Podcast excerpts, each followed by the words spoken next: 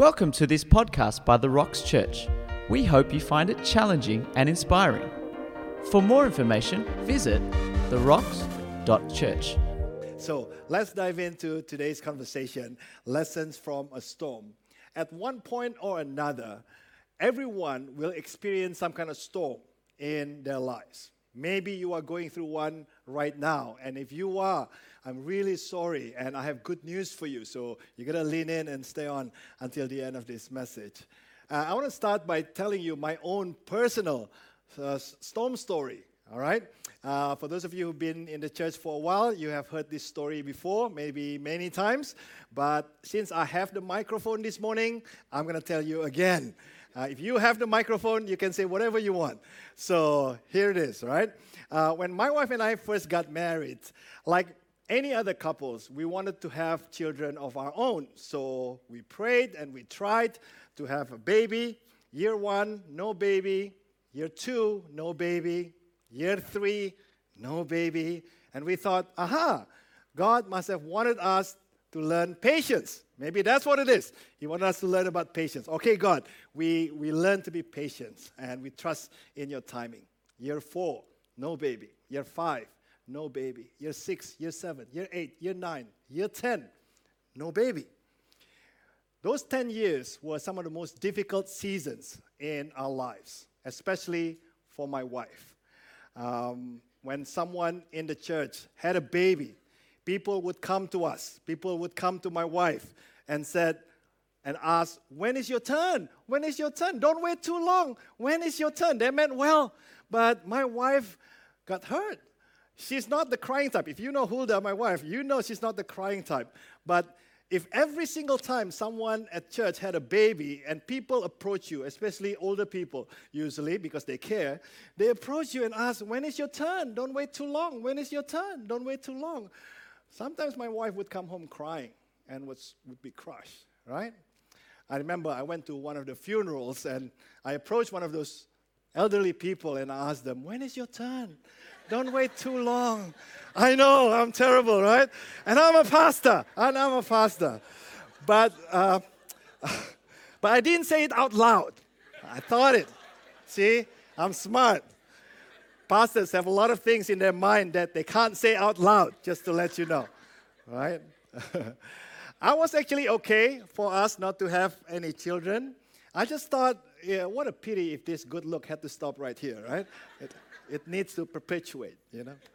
So, cut the long story short, um, after 10 years of waiting, my wife became pregnant. And in January 2006, my son was born. For those of you who are new to church, I want to introduce to you my family. This is a photo of my family. That's, um, yeah, that's my wife, beautiful wife, Hulda. I know, like all the men here are married up, first for sure. And that's my handsome son, Jaden, just like his dad, very handsome. All right. So, um, everyone will have, through, will, will have to go through a storm eventually. Somebody once said this, and I think it's true. In life, you are either heading into a storm, going through a storm, or coming out of a storm. In fact, someone is even more specific, saying every seven years, you will hit a major storm in your life. If you are not currently going through a storm, I hate to be the bearer of bad news to you, but you will sooner or later be heading toward a storm. Maybe it's a financial storm. Maybe it's relationship storm. Maybe it's health storm. Maybe it's marriage storm. I don't know what that is. But eventually, every single person will have to go through some kind of storm in our life. That's why this series is so important. We need to know, we need to learn how to deal with the storms of life. And this morning, we're going to be learning from uh, a very famous person in the Bible, in the New Testament. His name is Paul. He's known as Saint Paul or the Apostle Paul. And for those of you, again, who are new to the faith, let me explain to you who Paul is. Paul, uh, if you don't like Christians, you would love Paul because Paul used to hate, hate the Christians. He actually killed them right? He ordered people to kill the Christians. And one day, on the road to Damascus, on the road to killing even more Christians, Paul met with the resurrected Jesus. The resurrected Jesus actually appeared to Paul, and from that encounter, Paul changed his life 180 degrees and he started planting churches all across the Mediterranean world and planting churches even all the way to Europe. So, in this story that we're about to read, it's recorded for us in the book of Acts, written by Luke, the same guy who wrote the Gospel of Luke. If the Gospel of Luke is about the birth, life, death, and resurrection of Jesus, the, the second act, the book of Acts, is actually about how the, the church was birthed. It's, how, it's story about how church started, all right? And in this uh, section in the book of Acts, Acts chapter 27, we read about Paul who was taken on this journey uh, to Rome because he was about to be tried before Caesar. You see, what happened was a lot of the Jewish leaders accused Paul of doing a lot of offenses, a lot of wrong things. But Paul, he was smart because he was a Roman citizen. He could be tried before Caesar in Rome. So, as a Roman citizen, uh, he exercised his right to want to be tried before Caesar in Rome instead. So, we're going to pick up the story in Acts 27, starting from verse 1. I'm going to be reading a lot of verses, so please read along with me and follow along, all right? Uh, chapter 27 of the book of Acts, starting from verse 1. When the time came, we set sail for Italy. That's where Rome is, obviously. Paul and several other prisoners were placed in the custody of a Roman officer named Julius, a captain of the imperial regiment. Uh, Aristarchus, a Macedonian from Thessalonica, was also with us. We left on a ship whose home port was Adramyttium on the northwest coast of the province of Asia. It was scheduled to make several stops at ports along the coast of the province. The next day, when we docked at Sidon, Julius, that's the Roman guard, was very kind to Paul and let him go ashore to visit with friends so they could provide for his needs. Putting out to sea from there, we encountered strong headwinds that made it difficult to keep the ship on course. So we sailed north of Cyprus between the island and the mainland, keeping to the open sea, we passed along the coast of Cilicia and Pamphylia, landing at Myra in the province of Lycia. Let me stop right here very quickly. As you notice, uh, there are a lot of details in this story. And for those of you who are investigating Christianity, maybe you think, uh, I don't know if Christianity is based on truth or whether it's based on myth. The details in the story should tell you that Christianity is based on historical accounts. You can check the geography, you can check the names of the people, the places, that everything is there. You can check it out. You don't have to just trust the Bible. Pick up any historical book around the first century, around that time. You will read the same names, you read the same places, and Luke was very careful in writing down the details so that you would believe what he wrote about. So let's continue. Verse 6. There at Myra, the commanding officer found an, an, Egyptian ship from Alexandria that was bound for Italy.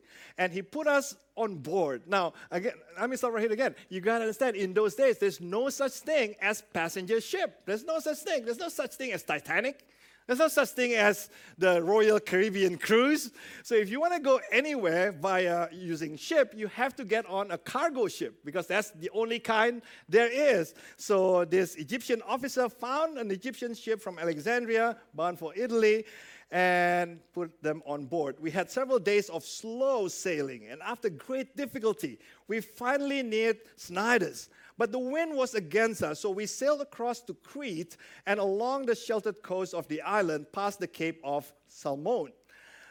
Next verse. We struggled along the coast with great difficulty and finally arrived at Fair Havens, near the town of Lasea.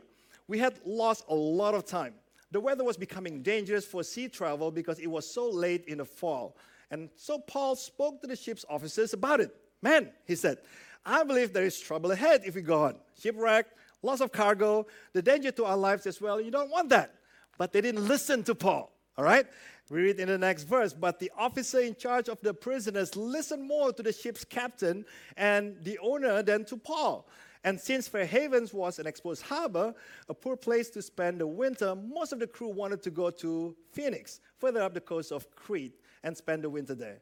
Phoenix was a good harbor with only a southwest and northwest exposure. Now, before you get lost in the details of these places, I want to show you a map of Paul's journey to Rome, all right? And this is what happened. The journey started for Paul in uh, Caesarea to Sidon, and because they had faced strong headwind in verse 4, right, that we just read, we were told, they sailed north of Cyprus between the island of Cyprus and the mainland. That's why they had to make that, that long, longer way. They landed at Myra. That's where the commanding officer found that Egyptian ship heading for Italy. And then they sailed to Fair Havens, which, despite its name, was not fair at all. The, the sailors didn't like it at all, so the crew decided they wanted to go to Phoenix instead. And from there, they sailed to Malta. So it is in this journey from Phoenix to Malta that they were about to face the fiercest storm of their lives. Let's continue the story in verse 13. I hope you all get the idea where we are right now, right? Verse 13. When a light wind began blowing from the south, the sailors thought they could make it. The, the light wind lulled them into thinking, ah, this is going to be an easy trip. So they pulled up anchor and sailed close to the shore of Crete. But the weather changed abruptly, and a wind of typhoon strength called Northeaster burst across the island and blew us out to sea. The sailors couldn't turn the ship into the wind. So you know what they did? They gave up and let it run before the gale. They just lost control. They just, that's it. There's nothing we could do. They just gave up and let the ship be tossed around by the gale. Let's continue. We sailed along the sheltered side of a small island named Cauda, where with great difficulty we hoisted aboard the lifeboat being towed behind us. Then the sailors bound ropes around the hull of the ship to strengthen it. They were afraid of being driven across to the sandbars of Syrtis off the African coast. So they lowered the sea anchor to slow the ship and were driven before the wind. The next day, as gale force, this is hectic, listen to this detail, all right? The next day, as gale force winds continued to batter the ship, the crew began throwing the cargo overboard. Not only that, the following day, they even took some of the ship's gear the furnitures, the tables, the chairs, whatever they could throw overboard. They threw everything overboard. The terrible storm raged for many days, blotting out the sun and the stars. So they were in total darkness. They couldn't see anything until, look at the last sentence, until at last all hope was gone. Talk about hectic. They really literally thought they were going to die. They had lost all hope. And this is where I need to stop and learn the first lesson for all of us, right? And I think you already know this lesson, but it's a good reminder for all of us that God's calling doesn't always mean smooth sailing. Following God doesn't always mean life is going to be easy. Being obedient to God doesn't mean that life is just going to be a bed of roses for you. Look at Paul. He was in this ship battling the storm, not because he was running away from God, he was doing God's will. Why? Because if you read four chapters earlier in Acts chapter 23, Jesus actually appeared again before Paul in a vision, and Jesus said to Paul, You have been a great witness for me in Jerusalem. Now I want you to also go and preach the good news in Rome. And so Paul was caught in this storm because he was following God's will. But Paul knew what a lot of Christians today don't understand that following God's calling does not always mean smooth sailing. All right? Some of you are struggling right now, and then you wonder if you are doing it right. Some of you are doing well, and you believing that that's God's blessing for you. Let me tell you this morning, that's not always true, all right? That's bad theology if you feel, if you believe that when you, your life is right, when your life is good, your life is smooth, that means you are in the will of God. That's not necessarily true. Some of you also assume that when you're having it rough, that means you're outside of God's will. That is not necessarily true either. Can I tell you that some blessings come from the devil and some trials can actually come from God? Some of you may have been generous in giving to God, giving to church, and your business is struggling, and you wonder why. That's normal, right? Who's to say when you are generous to people that automatically everything will be great for you? Some of you are serving and you're having conflict with the people that you serve with. And you're wondering, are you doing it? Uh, are you doing the right thing in serving? Because if it's right, why am I having conflict with people who are serving with me? Let me tell you, that's normal. When you rub shoulder with people, when you share life together, there's bound to be some conflict because God's calling doesn't always mean smooth sailing. Maybe you're discipling people and, and they're not growing. You know, like you wonder, I don't know if I, if I should be doing this. Let me tell you, don't quit, right? Because God's calling doesn't always mean smooth sailing. I love this quote from an American author by the name of John Shedd, who says, The ship is safe in harbor, but that's not what ships are built for. Similarly, right? It is human nature for us to want to be safe in the harbor, but that's not what God has created you for. Do you know that God has created you to be out in the open sea with Him, to do the good works that He has prepared for you to do, even if it means that you have to face the storm in your life? That's probably why a lot of Christians, a lot of followers of Jesus, they don't want to do the will of God because they have, it means they may have to face the storm. So they choose to be safe in the harbor instead. That's fine, you can do that, but I'm telling you, you're going to reach the end of your life and you're going to be filled with regrets of what could have been, what you could have done for God, what you could have done with your money, what you could have done with your time, what you could have done with your talent. But instead, you chose to stay safe in the harbor. I have this false romantic idea about what ministry is like. I used to be a computer programmer in my previous life for many years. And I got, a, I, I got this call, this, this, this, this desire to serve God full time, and I believe it comes from God. And, and I had this unrealistic idea about, about what ministry is going to be like because I thought, wow, this is going to be awesome. This is going to be great, right? What could be greater than serving God and working with the wonderful people of God? Boy, was I wrong. I am convinced that some of you Christians are double agents for the devil. You know, unfortunately, that is true. Sorry, but you know, uh, I, I understand now that following God's will does not always mean that everything is going to be easy. And as I read the stories of people who've done great things for God, they also understood that doing God's calling does not also always necessarily means smooth sailing. Let me introduce you to this guy by the name of David Livingstone. David Livingstone was a medical missionary to Africa, right? In the first few years of his missions, guess what? He got mauled by a lion that left him literally permanently disabled for life. In his, in his 32 years of ministry in Africa, guess how many converts he had? One. Just one, Peter. Can you imagine? Starting a church, and for 32 years, you only have one member. That's what happened to David Livingstone. But guess what? Because of his faithfulness, because of his life, he inspired so many other men and women of God to also want to be missionaries like David Livingstone. And his famous quote, his famous saying is this If you have men who will only come if they know there is a good road, I don't want them. But I want men who will come if they know there is no road at all. Let me introduce you to another great man of God who also understood that God's calling doesn't always mean smooth sailing. His name is William Carey, right? He is known as the father of modern missions. He was a missionary to India. So if you see Christians in India right now, you can probably trace their faith root all the way back to William Carey. And William Carey, like David Livingstone, had to face some unbelievable storm in his life in his first seven years of ministry, he had zero convert.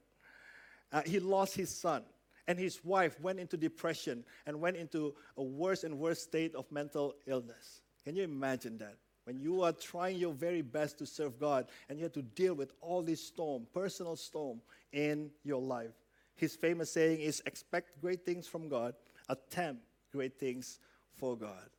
But William Carey and David Livingstone are not the only two people who understand that God's calling doesn't always mean smooth sailing. We have a lot of living legends right now who believe the same. And one of them is our very own Pastor Gordon, who uh, until recently was a, campus pastor in Baldivis, and now Alistair is our location pastor. But Pastor Gordon has been my mentor for many, many years, and we discuss ministry a lot. He too, like me, believed some of you Christians are double agents for the devil. In fact, his famous quote is this Church would be great if it weren't for the people. No, he didn't really say that. I just put that. Sorry, Pastor Gordon, if you're listening, uh, I put word in your mouth.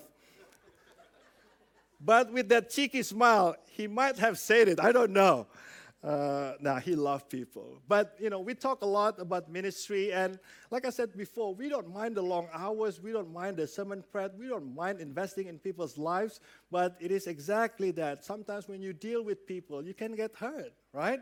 when you invest so much in people and they turn their back on you and they, they left you and they accuse you or they misunderstood you, you know, it can get really, really difficult, really, really painful. But Pastor Gordon, like many other greats, will tell you that it is worth it, right? It is worth it.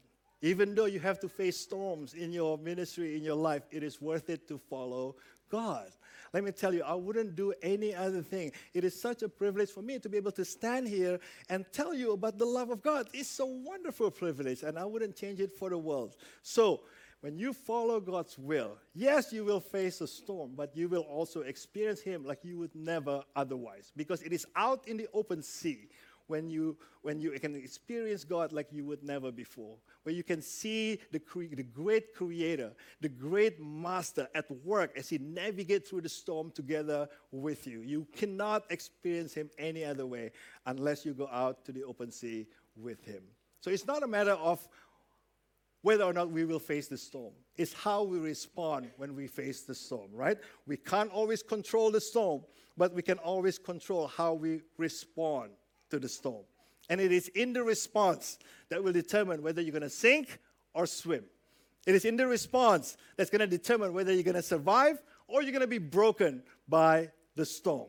So, for the remainder time that we have, I'm going to share with us four things that we can do when we face a storm in our lives following what happened to Paul and the whole crew at that ship. All right? And this lesson can be found in the rest of the story. And the first lesson is found in verses 27 to 29. Let me read it for us. About midnight on the 14th night of the storm. 14th night! Can you imagine being in the storm for two weeks straight? As we were being driven across the Sea of Adria, the sailors sent sensed that land was near. They dropped a weighted line and found that the water was about 120 feet deep. Again, talk about being specific. A little later, they measured again and found it was only 90 feet deep. At this rate, they were afraid they would soon be driven against the rocks along the shore. So here's the first lesson, all right? They threw out four anchors from the back of the ship and prayed for daylight. They threw out four anchors and prayed. One of the things that you can do when facing the storm is to drop anchor and pray. To drop anchor and pray. Why do I mean by that? What is this anchor? Listen to the writer of Hebrews who explained it to us this way. This is beautiful. Hope, uh, sorry, God has given both his promises and his oath.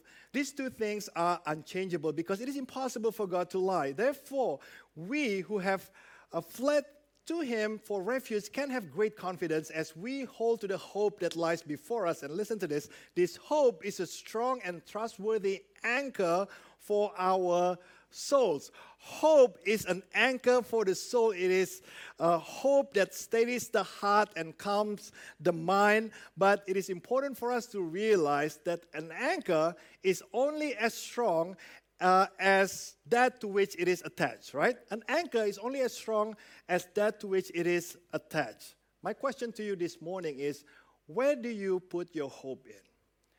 Where do you throw your anchor to? Some people put their hope, they throw their anchor to the government. Some people put their hope in the economy. Some people put their hope in their pastors. We are not reliable, right? Some people put their hope in their spouses, you know, as great as that may be, but you will be disappointed when you don't place your anchor in the strong, uh, attached to, the, to, one that is really, really strong. So the only, I believe, the only immovable rock of ages is the Lord Jesus Christ Himself, where you can throw your anchor and be absolutely confident that it will hold true. Right? That's exactly what we got to do. When we are facing a storm, throw an anchor on Jesus. Put your hope in Jesus. Don't put your hope on any other thing. Put your hope in Jesus and pray. And tell Him about your storm. Uh, someone once said that worry is talking to yourself about things that you cannot change. But prayer is talking to God about things that He can change. So why worry? Instead, pray. Throw your anchor on Jesus and start praying, start believing, start uh, having faith again that God is going to get you through this storm. So that's the first thing throw anchor and pray. The second thing we need to do in the midst of a storm is found in verses 33 to 37. Let me read it for us. Just as day was dawning, Paul urged everyone to eat. You have been so worried that you haven't touched food for two weeks. I guess when you've been tossed around by the storm uh, for two weeks, you wouldn't feel like eating either. He said, Please eat something now for your own good, for not a hair of your heads will perish. Then he took some bread, gave thanks to God before them all, broke off, the, broke off a piece, and ate it. Then everyone was encouraged and began to eat. All 276 of us who were on board. The second thing you got to do when you are facing a storm is to force feed yourself. Force feed yourself. When you are facing the turbulence of a storm, you don't feel like eating. But do you know what is true in the physical realm is also true in the spiritual realm? When you are facing a storm in your life, the last thing you want to do is to pray, right? The last thing you want to do is read your Bible. The last thing you want to do is go to church. The last thing you want to do is to meet people. Maybe you don't even trust God anymore. That's why you don't want to talk to Him anymore. That's why you don't want to read His Word anymore. You don't trust His people anymore. But guess what? I've been there myself. I've been through a storm and I decided that's it. That's it. I'm not going to talk to God anymore. I'm not going to go to church anymore. I'm not going to do these things that I know I needed to do to strengthen my soul, to encourage my spirit again. And I got weaker and weaker and weaker. Just like Paul told us, everyone on board, hey, if you want to survive, you got to eat. You cannot not eat. Spiritually speaking, when you are going through a storm, man, nobody can tell you what to do. You have to tell yourself, I need to eat. I need to pray. I need to continue to believe in the promises of God in His Word. I need to keep reminding myself of what God has told me in His Word. I need to read His Word.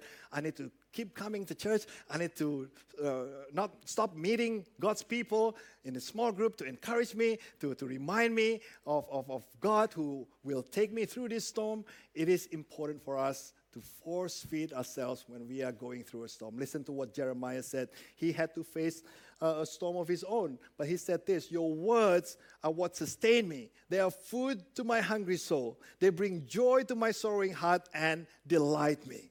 And also listen to Job talk about the storm, right? Job, if you don't know anything about Job, he lost his children, he lost his uh, possessions, he lost his business, he lost everything. And yet, this is what Job said I have not departed from his commands, but have treasured his words more than daily food. Daily food is important, but Job, going through the biggest storm of his life, he realized, you know, eating is important to sustain me, but treasuring his word is even more important. So, as hard as it is, as impossible as it may sound, when you are going through a storm, you got to force feed yourself. Nobody else can do it for you. And the third thing we need to do in a storm is found in verse 38. After eating, the crew lightened the ship further by throwing the cargo of wheat overboard. Now you got to understand, this is a cargo ship, right? How do they get paid? They get paid by successfully delivering the cargo that is on board, correct? So when they had to throw all this cargo off the ship, even if they survive, they're not going to get paid. That's for sure. But when push comes to shove, when you are face, you know, you are forced to face this tremendous storm in your life, you got to make a decision. And this is the third thing we got to do when we are facing a storm. And that is we have to lighten the ship, right? Storm has a unique way of clarifying things for us. Suddenly, we learn to prioritize, right? Suddenly, we learn to separate what is important and what is important. Suddenly, learn to separate what is luxury and what is necessity. Maybe you're going through a financial storm and you're wondering, how can I get out of this financial storm? You need to s- decide what is luxury, what is necessity. Maybe you need to stop purchasing things that are not necessary, right? You need to lighten the ship. Some of you, maybe you're in a marriage storm, but don't apply it wrongly. Don't go home from church and say, I, I know what exactly what I need to do. I need to go home and throw my husband overboard. You know, like, don't do that, all right? Don't do that. Uh, what it means is you need to you need to lighten the ship by by recognizing, hey, what is it that hindering this marriage from being harmonious? Maybe you need to throw away bitterness. Maybe you need to throw away unforgiveness, right? And build back trust again. Maybe that's what it means for you to lighten the ship. Okay? Whatever you need to do, learn to prioritize. And I'm going to tell you, Storm has a unique way of to enable us. Storm is a powerful catalyst for us to change our priority, to change our mindset, and it is important for us to lighten the ship when we are facing a storm, right? Ask God for wisdom. What it is that you need to lighten uh, your ship from, okay? That's the third thing. And finally, number four, uh, we can and sh- what we can and should do is found in verse 30 to 32. Then the sailors tried to abandon the ship. They lowered the lifeboat as though they were going to put out anchors from the front of the ship. But Paul said to the commanding officer and the soldiers, You will all die unless the sailors stay aboard. So the soldiers cut the ropes of the lifeboat, of the dinghy, and let it drift away. So the fourth thing you got to do when facing a storm, according to Paul, is to stay on board. To stay on board. All right? In the chaos and uncertainty of the storm, the temptation for us is to jump ship. The temptation for us is to call it quit. The temptation may be really, really strong, but sometimes that's not what you must do. I know it can be really, really difficult. Sometimes the pain of the storm is so much, right, that all you really want to do is calling it quit. All you really want to do is to give up on your marriage, to give up on your relationship, to give up on your church, to give up on whatever it is that's causing you the heartache as you face this storm, all right? So please stay on board. Uh, maybe you've been through a divorce and that's it. You said, like, that's it. I'm not going to have any relationship anymore. Well, let me tell you, stay on board. Stay on board. Keep trusting God. Keep trusting God. Maybe you're ready to call it quit uh, before, it, before it's time. Don't abandon your marriage. Don't abandon the ship. Stay on board.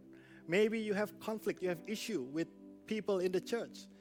Don't just quit and look for another church. Stay on board. When you stay planted in one place, that's where your roots will start to grow. But if you keep moving from one church to the next, to the next, to the next, you won't grow that way. All right? Sure, you're going to face storm. Wherever you go, you're going to face a storm. But the question is, what do you do when you face that storm? Some of you, you are ready to calling it quit on life. You said, that's it. No more. No more pain for me. I can't deal with this anymore. That's it. I'm calling it quit. Can I encourage you this morning? That's not God's plan for you. God knows exactly what you're going through. Let me tell you, God feels your pain. He knows what you're going through. I think He's as painful as you are, knowing what you are going through. Maybe more. God was in so much pain when He saw His only Son being crucified on that cross. He could have done something, but He chose not to. Why? To accomplish a larger purpose, to save us from our sins. We don't always understand why God allowed the storm of life to happen to us. But we need to continue to trust Him. We need to be humble enough to know that we don't have all the answer. But what we do know is this that we have a God who cares for us. We have a God who loves us unconditionally. And God will make things right, if not in this world, in the world to come. That's God's guarantee for you and for me. So don't give up, right? Throw your anchor on Christ and pray. Lighten the load, okay? Force feed yourself. Continue to pray. Continue to read His Word. Continue to come to church. And then finally, stay on board. Stay faithful, and God will reward your faithfulness. All right? God will help you. I know not every storm will end with a good ending. But in this case, what happened was in verse 44 everyone escaped safely to shore. I'm praying, I'm believing for you, whatever storm you're going through right now, that you too will escape safely to shore. There might be a bit of delay. You may have lost something along the way, something might have been damaged along the way, but I'm believing for all of us this morning that we will escape safely to shore. Can we believe that together? Thank you for listening to this podcast. For more great resources and to keep yourself up to date, head to our website. Visit therocks.church.